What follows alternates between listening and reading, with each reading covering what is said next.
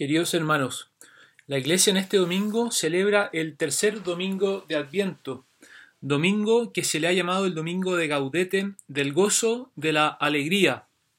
Alegría que surge de saber que Dios interviene en nuestras vidas para darnos su amor y su salvación.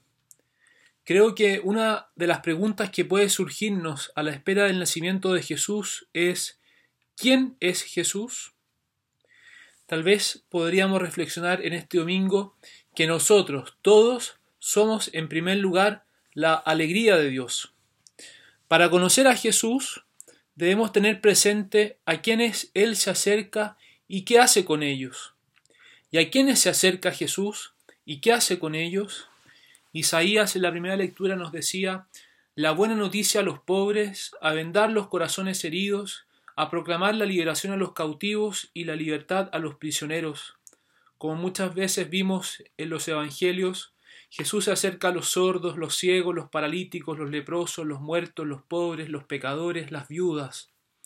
Podemos decir que Jesús se acerca a nosotros. ¿Y por qué? Porque lo que ama Dios su Padre es la pasión de Jesús. Y nosotros somos lo que ama a Dios. Como decía el Salmo, el Magnificat, mi alma canta la grandeza del Señor y mi espíritu se estremece de gozo en Dios mi Salvador, porque Él miró con bondad la pequeñez de su servidora. El Señor nos mira con bondad porque somos su alegría, pero esa alegría será completa si dejamos que nos abrace, que nos ame. Esta es la razón por la que Jesús hoy quiere nacer entre nosotros. Jesús lo hace porque tú y yo somos la alegría de Dios su Padre. ¿Quién es Jesús? Jesús podría ser el que nos muestra que somos la alegría de su Padre.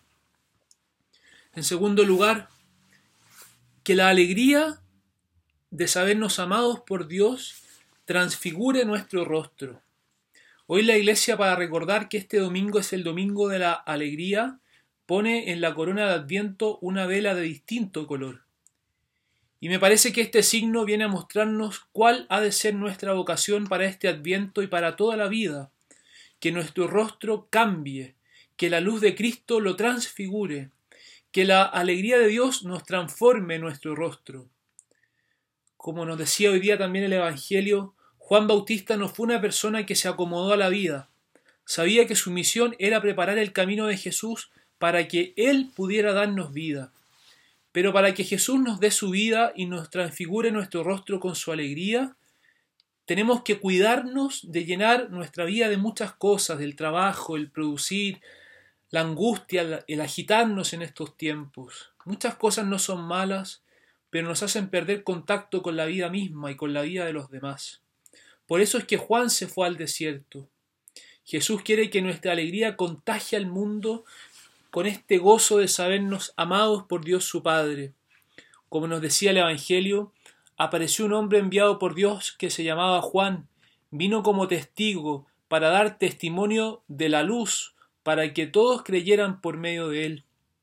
Hermanos, que nuestra alegría, que esta luz que hay en nuestro rostro, anime a muchos que hoy están desesperanzados. Como nos decía San Pablo, estén siempre alegres, Oren sin cesar, den gracias a Dios en toda ocasión.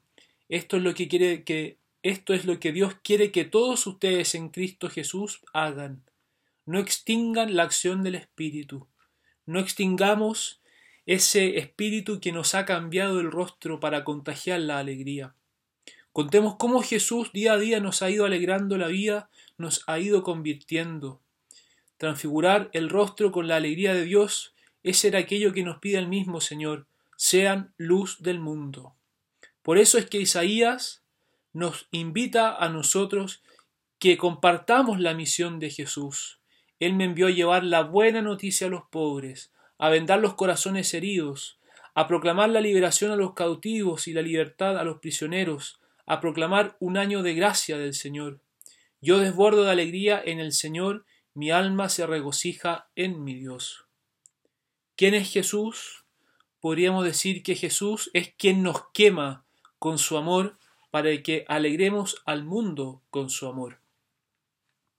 Queridos hermanos, Jesús este domingo quiere que nos acerquemos a Él desde donde nosotros estemos, desde las situaciones que cada uno se encuentra, para que todos podamos festejar con alegría su venida y alcanzar el gozo que nos da su salvación.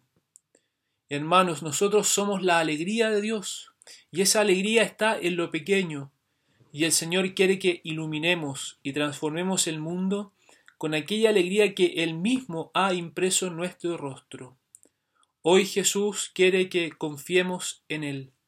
Contaminemos el mundo con el virus de la alegría, de saber que somos tan amados que el mismo Hijo de Dios ha querido nacer entre nosotros. El Señor los bendiga.